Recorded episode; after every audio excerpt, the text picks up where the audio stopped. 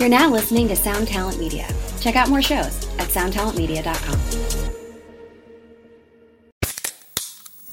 Hey, what's up, everyone? I'm Matt McGachy, the vocalist of Cryptopsy and the host of the Vox and Hops Metal Podcast, where I sit down with fellow metal musicians. We talk all about their lives and music while sharing killer craft beers. If you've ever wanted to sneak backstage and share a beer with one of your favorite musicians, well, Vox and Hops is the podcast for you. This week on the podcast, I had an amazing conversation with Morgan Lander and SJ Jones about Kitty Pig. There is this episode and over 450 other ones to help you enjoy life, metal, and craft beer. So what are you waiting for? It's time to become a Vox and Hops head. Cheers!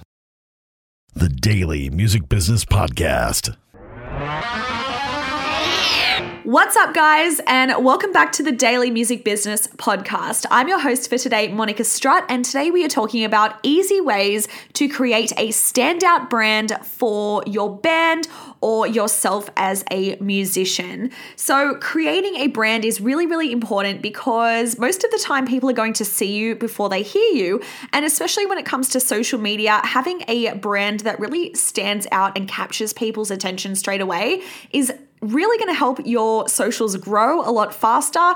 It's also going to help you when it comes to attracting bigger opportunities, and it's just going to up the professionalism. Branding also goes far beyond visuals. So, branding is, you know, what your values are, how you speak online, but for today's episode, we are mainly going to be focusing on visuals.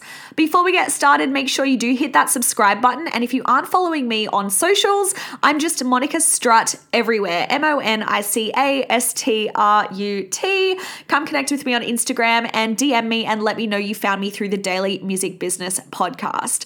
I also have a really cool freebie for you guys. If you head to monicastrut.com slash Spotify, then you'll find my free Spotify playlists cheat sheet. Now, we all know how important Spotify is this day and age for musicians, and playlists are really powerful, whether they be the editorial playlists or the algorithmic. And by the way, if you don't know the difference between the two, two, don't worry, this cheat sheet will explain everything. So make sure you pick that up. I will also leave that linked down below, or you can head to monicastrut.com slash Spotify.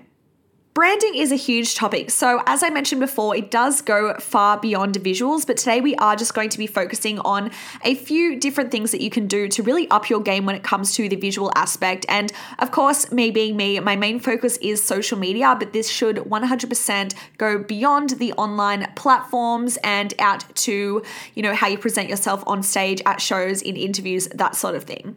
I am going to be using a number of examples when talking about each of the different pointers in this episode. So if you do have your phone handy, then do feel free to look up the bands Sorry, that was a train.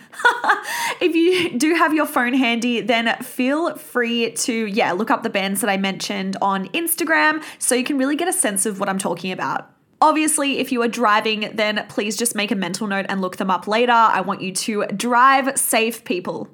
So, the first thing you can do to really stand out from the crowd is really invest in high quality photos and videos and people to help you create your visuals. In this day and age, we can really tell if you've DIYed something, and unless you are a professional photographer or videographer yourself, most of the time I'm going to recommend that you hire a professional to get these sorts of things sorted for you. As I mentioned, most of the time people are going to see you before they hear you. So if you have poor quality photos and videos, or maybe they just don't represent who the band is or your music, then it's really going to reflect poorly on the music itself, even if people haven't even listened to it. If the visuals look good, people will just expect the music is good. It's as simple as that.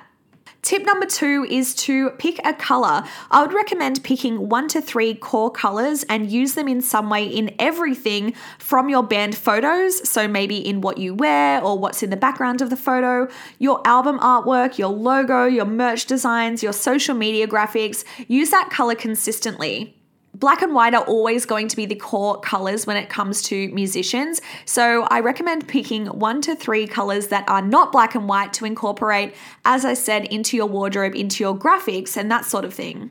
A band that did this really well is Tonight Alive, who are a pop punk band from Australia.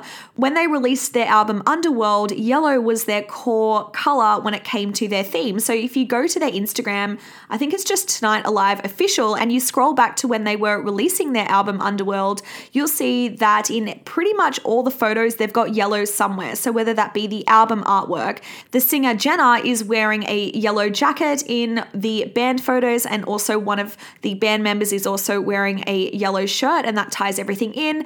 Their tour poster had a lot of yellow in it. They've used a yellow filter over the top of one of the live shots that they've done, and it just makes the Instagram feed so cohesive. And it just really made them stand out online because of that yellow color. I believe they used the color yellow because they were really trying to, I guess, convey a sense of positivity with this album. But your music might be quite angry, so you may like to use the color red. You don't need to dive too deeply into the psychology of colors, but of course, if you want to, then go for it. I would just recommend picking some colors that you like and that you think goes with the music and rolling with that. The third tip is to pick a symbol. So, this can be something that you use all through your artwork and your videos, or it can be just as simple as an emoji within all your social media posts. One of my clients, Our Last Enemy, are just about to release a new EP, and they released a number of singles prior to the date that we've set for the EP to drop. And on the EP artwork, it has four different symbols representing the different band members and the different songs. And what they did was each time they released a single, they incorporated that symbol into the artwork that they put on Spotify and streaming services for that single. And they also put it in the video clips as kind of a subliminal message. The symbol kind of flashed up on the screen. Really, really cool. And using a symbol that meant something to them and that represented the song really enabled all the singles and the EP to have a sense of continuity. And it also really established the band's brand very simply. Another thing you can do is to pick an emoji for each release. So, for my own band, The Last Martyr, we try and pick an emoji that we like to incorporate in all our social media posts surrounding particular releases. So, for example, we had a single called Fear, and each and every time that we did a post regarding that song, we used the emoji of a rose. And the reason why we picked a rose is because there was rose petals in the video clip. We also uh, had the rose as a bit of a metaphor so there was some thought. We also have a song called Like a Ghost, which is our most recent single. And of course, we used a little ghost emoji uh, with every social media post that we did regarding that particular video clip and single. And that goes for like just sharing media and stuff like that. It was just a really nice way to, I guess, have that sense of continuity once again between everything to do with a particular song.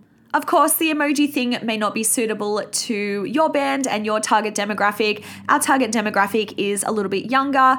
Also, I'm a social media manager, so it all kind of makes sense. My fourth tip is to pick a theme. So, there's a band in particular called Ocean Grove who have a really 90s VHS 2000s nu metal era style theme to all of their content, all of their videos, how they dress, everything. And they've kept that consistent pretty much from the start. It's just who they are. Uh, another band is called Amyl and the Sniffers. They are Australian as well. And they have a really 70s style theme to the way they dress and the way that they are on social media but your theme doesn't have to revolve around a particular decade. For example, Parkway Drive, everyone knows that they grew up in Byron Bay here in Australia and they love the ocean. So you'll find that the ocean is generally a really, really core theme when it comes to their videos. Their documentaries have a lot of images of the water and them surfing, and that is a really great way that they've incorporated a theme into everything that they do.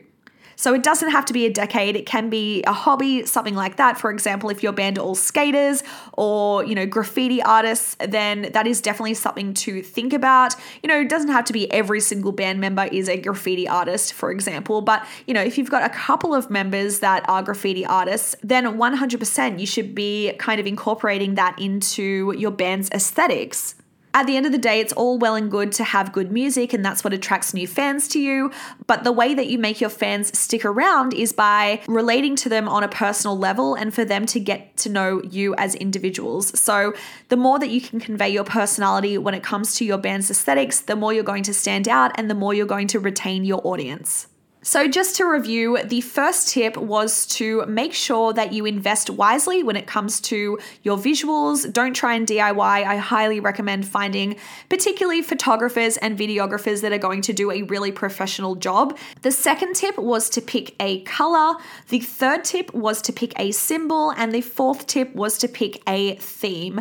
I hope that you guys have loved this episode all about easy ways to create a standout brand for yourself or for your band. Don't forget to get that Spotify playlist cheat sheet from monicastrut.com slash Spotify, and I'll speak with you next time. Bye. Subscribe today to the Daily Music Business Podcast on your favorite podcast platform. Hi, this is Chad Nicefield. And this is Justin Press. We're the host of Making Waves, the ShipRocked podcast, a part of the Sound Talent Media Podcast Network. We're inviting you to sail away with us on an epic journey in musical enlightenment. Every week, we bring you only the best artists in rock music and discuss everything from the cruise to the stage to the saga of being a professional recording artist. We'll have lots of special guests along the way, so tune in every week. Your stateroom is available every Monday morning, so welcome aboard.